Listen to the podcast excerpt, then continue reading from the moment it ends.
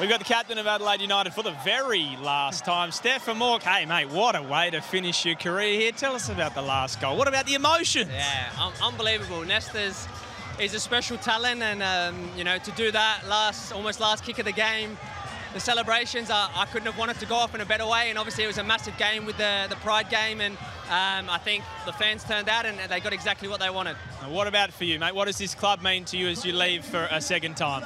Yeah, it's really special, of course, especially you know coming back, captaining the club, and being a part of, I guess, you know the um, the rebuild as such after COVID and the league, and um, yeah, it's really special, and I'm, I'm glad to be leaving in uh, in winning ways. One day you'll be back, right?